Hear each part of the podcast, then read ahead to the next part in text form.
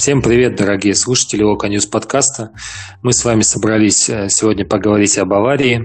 О Баварии в том ключе, что мы будем с ними играть в Лиге Чемпионов. Матч обещает быть жарким, но для нас ли этот матч будет жарким или для Баварии, это большой вопрос. Хотя вопроса никакого нет. Сегодня с вами я, Семен, Даня из Москвы и Ваня из Северодвинска. Совсем недавно закончился матч против Волгоградского Ротора, который шел сразу же, практически через 3 дня после нашего дебюта в этом году в Лиге Чемпионов. Дебюта неплохого. Мы 2-2 на выезде с Зальцбургом. Мы готовились, наверное, к худшему. Но чего ждать от Баварии? Бавария, как известно, один из самых страшных, наверное, соперников, которые могут быть в Лиге Чемпионов. Если начинать смотреть на нашего соперника издалека, то кажется, что это машина без слабых мест. Машина немецкая, машина новая, с новым машинистом. Так ли все безоблачно у этой суперкоманды? Если мы взглянем на Баварию немножко поближе, то мы увидим, что совсем недавно, буквально год назад, там произошла смена тренера. Вместо Ника Ковача пришел Ханс-Дитер Флик. В принципе, человек вообще, насколько я читал, он не хотел быть тренером, он хотел заниматься спортивным директорством той же самой Баварии. И это к вопросу о том, как люди случайно попадают на важные посты и потом себя показывают очень хорошо. У нас есть тоже, да, такой пример в команде, в клубе в нашем, когда люди попадают непонятно как на какие-то важные посты, да, и потом непонятно чем занимается. А в Баварии же все отлажено. Ханс-Дитер Флик провел хорошую карьеру, много очень матчей в той же Баварии он провел был. Ну, его нельзя назвать легендой, конечно, этой самой Баварии, но свое слово он сказал, еще будучи игроком. Ну, буквально год назад он стал, пройдя путь, в принципе, как ассистент, потом был спортивным директором. Сейчас он главный тренер, и Бавария 100% угадала с этим назначением. Флик построил Баварию, можно сказать, заново, и он построил именно ту Баварию, которую все боялись. Монструозная атака, суперзащита в воротах, вратарь поколения. На что надеяться Локомотиву? Я даже не знаю даже, с чего начать. Ребята, вот скажите мне, что касается обороны Баварии, за счет чего мы можем зацепиться, где есть слабые какие-то точки? Тут, мне кажется, даже больше вопрос в том, не насколько сильна Бавария, а насколько сейчас слаб Локомотив. Потому что Бавария-то она такая как константа, постоянно там везде выигрывает. Ну, бывают осечки, там еще что-то. Но вот у Локомотива-то проблем гораздо больше. Тут больше, наверное, не о защите Баварии, а о защите Локомотива стоит говорить, сколько они там смогут продержаться и как у них будет получаться отбиваться от этих постоянных атак, потому что достаточно очевидно, что мы будем больше обороняться, чем атаковать. Ну, хотелось бы, конечно, чтобы и какие-то контратаки убегали периодически и напрягали их защитников, которые, по большому счету, привыкли курить бамбук где-нибудь в центре поля вместе с Нойером, которому совсем скучно в воротах стоять. Смотрите, парни, в составе Баварии есть один игрок, ну, из защитной линии, который уже играл против Локомотива на клубном уровне. Сможете сказать, кто это? Ну, это очень простой вопрос. Там, с Ювентуса они арендовали нашего злого гения, который нам забил победный гол в Черкизово. Подожди. Забыл, как его зовут. Я уточнил, что это из защитной линии игрок, а не из нападения. Тогда я не знаю. Даня, тогда ответь нам. Даня тоже не знает. Или Даня пропал вообще? Даня размышляет. Ладно, я знаю. Это Люка Эрнандес. Он играл за Атлетико. Да? Еще один игрок, который играл против нас. Но на самом деле я загадал другого. Ну чего, дать вам еще там по одной попыточке. А этот, как его зовут-то? Испанец, опорник, он, да? Конец, в Атлетике да. Играл. Как его? Эрнандес, как же там? Хави Мартинес, но это какая же... Это не защитная линия. В смысле? Это почти нападающий. Добрый вечер, вы это что, ребят? Хави Мартинес это вообще-то опорник и ЦЗ. И с Атлетиком он играл оба матча на позиции ЦЗ с нами.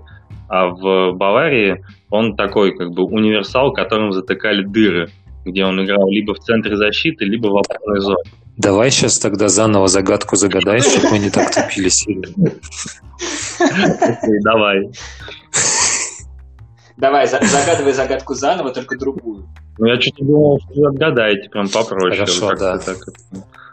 Из первого вопроса вытекает второй. А кто из того состава Локо сейчас остался в команде? Досрочный ответ. Давай. Отвечает Максим Поташов. Ну, тут было просто. Гильермо.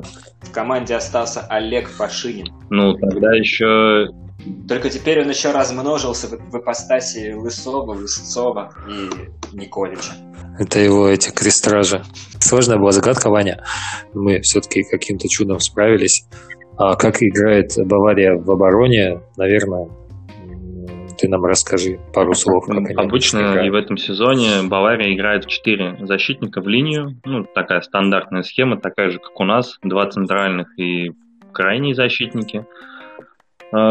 Что интересно, у Баварии очень много универсалов, которые могут сыграть как на фланге, так и в центре. Некоторые еще и зачастую выходят в опорной зоне. То есть таких прям у них, они как будто специально их собирали, потому что каждый там первый практически может сыграть на любой позиции. Ну, кроме, может, там Зули и Батенга, которые 2 таких шкафа, и, как правило, всегда выходят ну, только центральными защитниками. А если брать Павара, Эрнандеса и Алабу, то они все могут сыграть и на флангах, и в центре защиты. А Алаба еще часто появлялся в опорной зоне, ну или вообще мог в атаке. Он же изначально такой прототип Дэвиса, начал молодым, слева на фланге защиты, иногда играл выше, а в сборной Австрии он очень часто играет и в центре. И даже ходили слухи, что он хочет из-за этого из Баварии уходить, потому что ему хочется поиграть больше в центре, а его там ставят либо на фланг, либо сейчас вообще зачастую в центр защиты. Не знаю, закончится это уходом или нет, потому что парень-то он все еще молодой, ему нет 30, хотя играет уже очень давно и всем известен, и достаточно крутой игрок. Также есть еще молодые у них и ранние. По краям могут выйти такие североамериканские крылья. Канадец Дэвис и еще есть молодой защитник-американец Ричардс. Они хотели в этом межсезонье забрать Деста из Аякса, но тот ушел к знакомому тренеру в Барселону, Куману. Так бы у них были прям 2 таких диких парня по краям молодых. Ну, а Дэвис, насколько я знаю, в последнем матче чемпионата получил травму, которая вывела его из строя где-то на 2 месяца ориентировочно. 6-8 недель пишут. То есть с нами Дэвиса не будет. Может быть, немножко нам повезло в этом плане. Повезло или нет, потому что слева может сыграть Алаба. А кто из них круче или хуже, очень большой вопрос. Я могу с точки зрения обороны Локомотива сказать, что нам очень не повезло, потому что если с Дэвисом у нас были шансы как-нибудь контратаковать Баварию по этому флангу, потому что он такой бегунок, он всегда убежит, то Эрнандес, он гораздо более дисциплинированный, и он зону оставлять сильно не будет.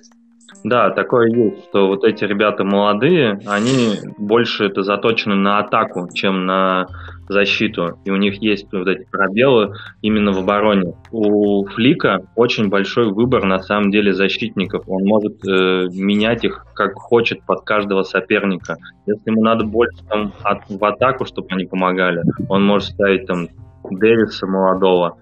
Или там Алабу налево сдвигать из центра. Если ему надо больше как бы защищаться, да, он хочет именно качество защиты, он может поставить по краям 2 французов. И Павар и Эрнандес, они все-таки такие больше защитники, да, так низкоценного типа, которые, там, конечно, помогают атаке. Ну, в Баварии это просто невозможно, потому что ты постоянно атакуешь, там Нойер в атаке может помогать. А в защите они гораздо более надежные ребята.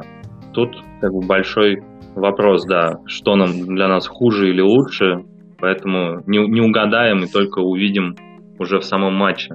При том, что угадать, какой именно будет состав защитников, вообще, мне кажется, нереально. В этом сезоне я посмотрел все их матчи, да, какой у них был состав, там постоянно менялись пары. То есть самая там популярная пара это были Алаба и Боатенг, но они не играли там даже несколько матчей подряд, там всего 2 матча, когда сохранялся состав центральных защитников. Во всех остальных выходили там другие люди. Зули там с Батенгом, Зули с Алабой, ну и так далее. То есть там пасовал постоянно.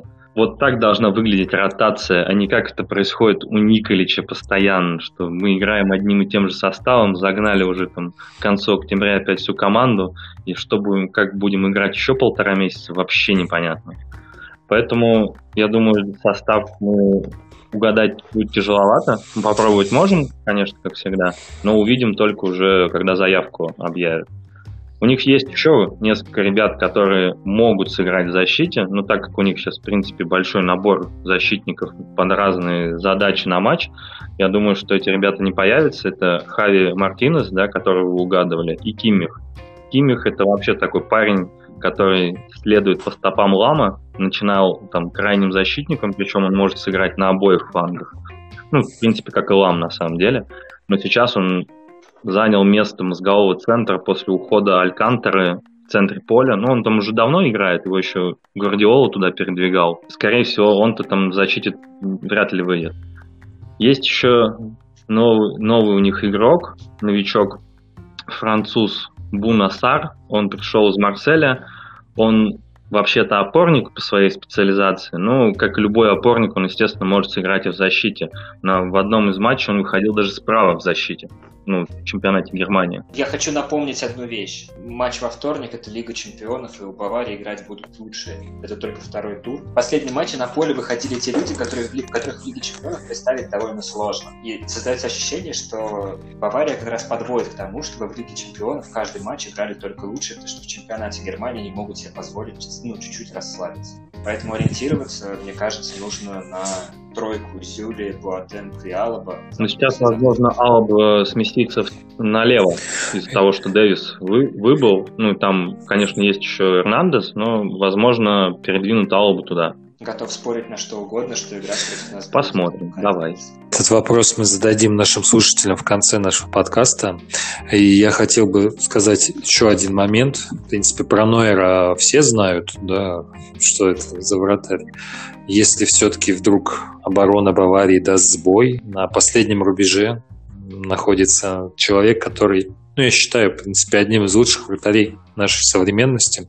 Я знаю, что много кто так считает, кроме меня. Мануэль Нойер, я посмотрел статистику по сравнению с прошлым сезоном, ну, с позапрошлым сезоном, когда был Ник Ковач тренером. Он допускает всего 3 удара, ну, не только он, понятно, вся оборона, всего 3 удара в среднем за матч по воротам Нойера. Но эти удары всегда очень опасные. Поэтому я думаю, что даже если монструозная атака Атлетико, ну, хотя она не сильно монструозная, конечно, последние годы, не смогла ни одного мяча забить Баварии, то Локомотиву это будет сделать очень-очень трудно. Если мы переходим на атаку, то самая, наверное, страшная для Локомотива часть Баварии – это атака Баварии.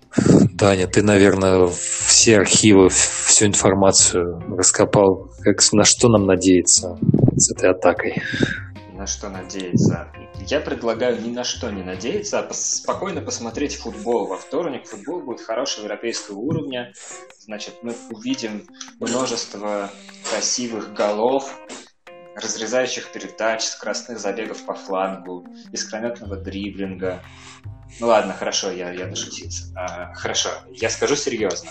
Соображение. В Локомотиве отсутствует глубина состава, если говорить о крайних защитниках. Вообще.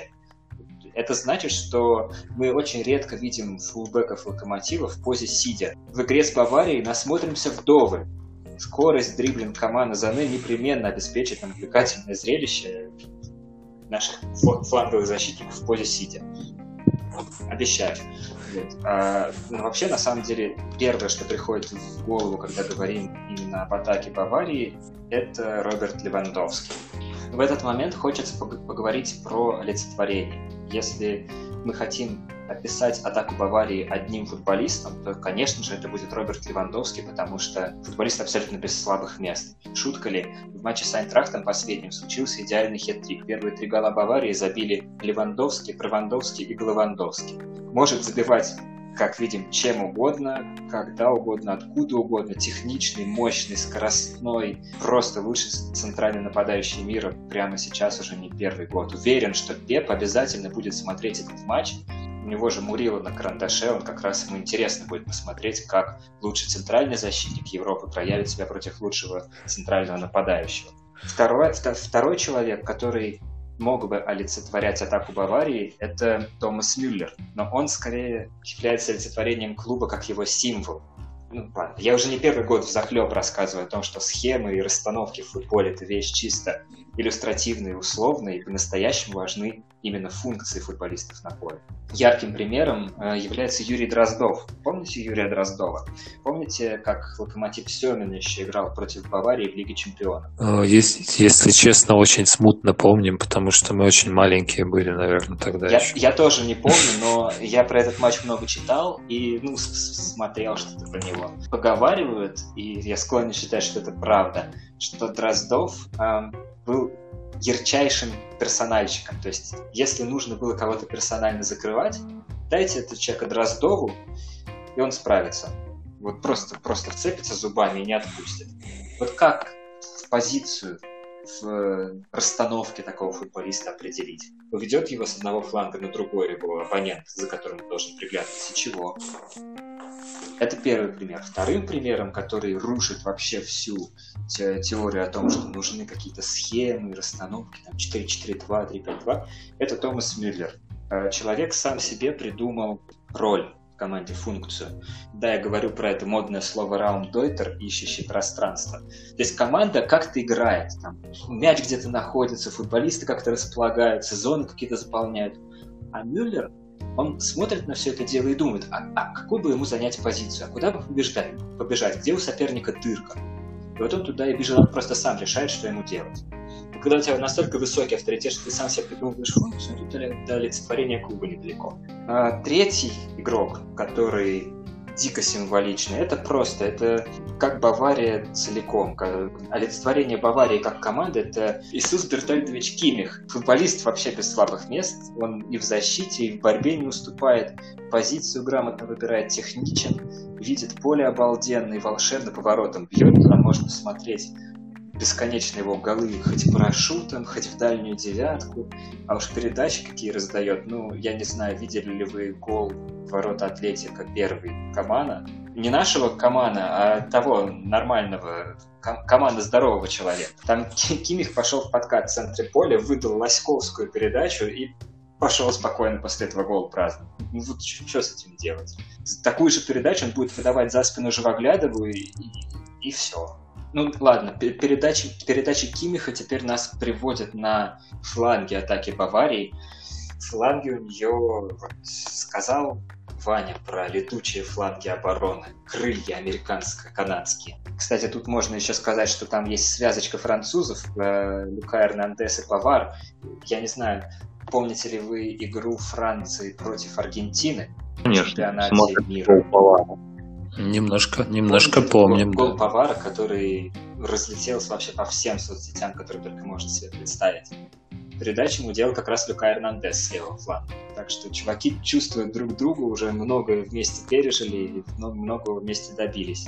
Вот, это что касается, так сказать, поддержки фланговой. А самые настоящие основные крылья – это, конечно, Кингсли Коман и Лерой Зане. Не знаю, будет ли играть Серж Гнабри, в принципе, это не важно, они немножко разного плана с Зане товарищи, но вот конкретно про Зане могу сказать, что, во-первых, скорость дриблинга, понятно, но человек так бьет поворотом. Помните Арьена Роббина и его фирменные голы со смещением в центре, ударом в дальний? Ну, это как он у Самедова научился. Да, вот, удары Самедова фирменные с левой в дальнюю 9. Вот Бавария такие голы поставила просто на поток. Это единственная команда, у которой они не то, что там натренированы. Они просто рассчитывают на то, что будут периодически забивать такие голы в каждом матче. И одним из главных творцов таких голов является как раз Лерой Зане, потому что удар у него, как у раннего Роналду, помните, в Манчестер Юнайтед, как он бил, с наклювом мяч идет, просто камнем летит в ворот. Совершенно невозможно. Вот против Ювентуса играли, там был Дибала, тоже как рукой клал по дальнюю, в ближнюю, в девятку, неважно. Вот Зане будет класть так же, только еще удары будут в пару раз мощнее. Ну, я думаю, что уже все понятно, что у нас с нашей старенькой, усталенькой защитой мало шансов что-то противопоставить, тем более у нас нет замен крайним защитникам. Рыбус, я думаю, уже минуте на 40-й будет на заднице сидеть, в принципе, да, Даня Павлович правильно сказал. Если мы будем искать позитив в этом во всем противостоянии с Баварией, то я думаю, что нужно выпустить как можно, насколько можно больше молодых ребят, которые должны почувствовать. В принципе, вот чему учить, допустим, того же Живоглядова? Да ничему уже не научишь, да, там 26 лет уже, человек уже сложился, Лысцова чему научишь. А вот если выйдет Куликов, Магеев, то это будет им очень полезно. Пусть даже там 3-0, 4-0. В первом тайме вполне возможно, да, я допускаю. Но мы лучше же всегда готовиться к худшему, да, чем надеяться на лучшее. То есть мы готовились, да, там, что 3 штуки выцепим от Зальцбурга. В принципе, 2 выцепили, но зато сами 2 закинули. А как будет с Баварией? Ну, возможно, что выйдет все-таки Локомотив строго в обороне сыграет. Ну, может быть, сильно много не пропустит, потому что я так понимаю, что Атлетико ловили на контратаках. Сложно, конечно, сказать, на контратаках ловила Бавария кого-то, да. Ну, то, что была игра обоюдная, там, если Локомотив закопается, может быть, будет не день Бекхэма, и Левандовский, и Правандовский. Ну, тройка вот этих вот нападающих, она не справится просто с давлением взгляда ведра на Чорлуки и испугается, и не сможет забить ни одного гола. Но это все, конечно, сказка. Но еще есть такая маленькая-маленькая надежда, что Левандовский пожалеет просто Крыховика, старый друг Рыбуса, что там 2 забьет между ног. Но кроме Левандовского есть действительно еще кому забивать. Я с тобой очень сильно поспорил насчет того, чтобы выпускать молодых, потому что есть очень тонкая грань между дать шанс и кинуть под трактор. Неделю назад Леша Наранчук был уже готов дебютировать за Аталанту в игре с Наполи, но там еще в первом тайме все стало совсем-совсем ясно, и Гасперини просто не стал дезморалить. Вот, а в матче с Баварией нас почти наверняка ожидает та же самая безнадежная дезмораль. И, представьте, что там не очень опытный защитник, который еще не заявил о себе достаточно, который копытом бьет, чтобы всем все доказать, вас кидают под Баварию, а команда получает 6. Думаете, вам забудут такое? 20 раз вам такое забудут. Где-то хихикает один Васин, вспоминая Лукаку. Никита Чернов, основное воспоминание, связанное с которым это дурацкое поражение от Австрии. Поэтому Николич говорил много раз, что защитная линия меняться в принципе не должна, только если форс-мажор. Поэтому ниже центра поля с Баварией будут играть самые опытные, основные, и это правильно. Но совсем я с тобой спорить тоже не хочу, потому что атака дело гораздо менее напряженное. И вот если бы я был на месте Николича, я бы, наверное, дал шанс тем, кто этого шанса больше всего ждет прямо сейчас. У нас Зе и Эдер уже состоявшиеся и устоявшиеся форварды. А Лисакович только на взлете. А Смолов изо всех сил пытается делать вид, что в принципе еще куда-то летит. И вот матч с Баварией для них двоих — это скорее возможность, а не очередной кусок работы.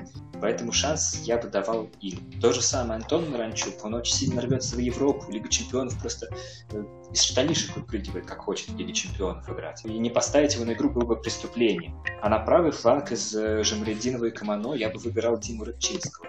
Поэтому с Семеном серединка на половинку, так соглашусь. Но у меня именно мысль-то в том, что, может быть, этот опыт поможет вырасти тому же Куликову. То есть это будет такой рывок, скачок, прыжок, как Баринов вырос, да. То есть Куликов, в принципе, есть тоже задатки неплохие. Магеева, как мы знаем, есть задатки. Я думаю, что эти парни, в принципе, если будут здоровы, они игроки уже у нас основного состава. Это им будет противостояние. В конце концов, счет он же на табло. То есть 10-0, 8-0 уже, в принципе, не так уж важно. Поэтому, если что-то будет такое страшное, то, в принципе, ну, это скажем, что это Бавария, да, там, Аякс, он в Венло 13 штук забил. Ничего страшного, в принципе, бывает. Они же теперь не пошли с моста, все не скинулись, правильно, поэтому... Это футбол, это игра, и если играть в футбол, то, может быть, что-то и получится. На этой ноте, попыткой оптимистичной ноте, мы, наверное, сегодня закончим наш подкаст.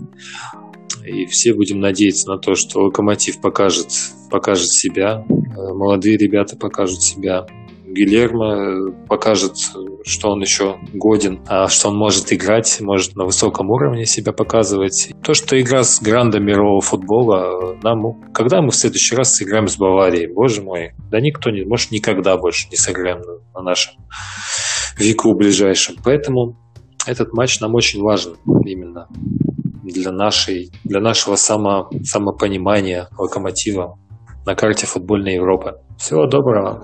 До свидания.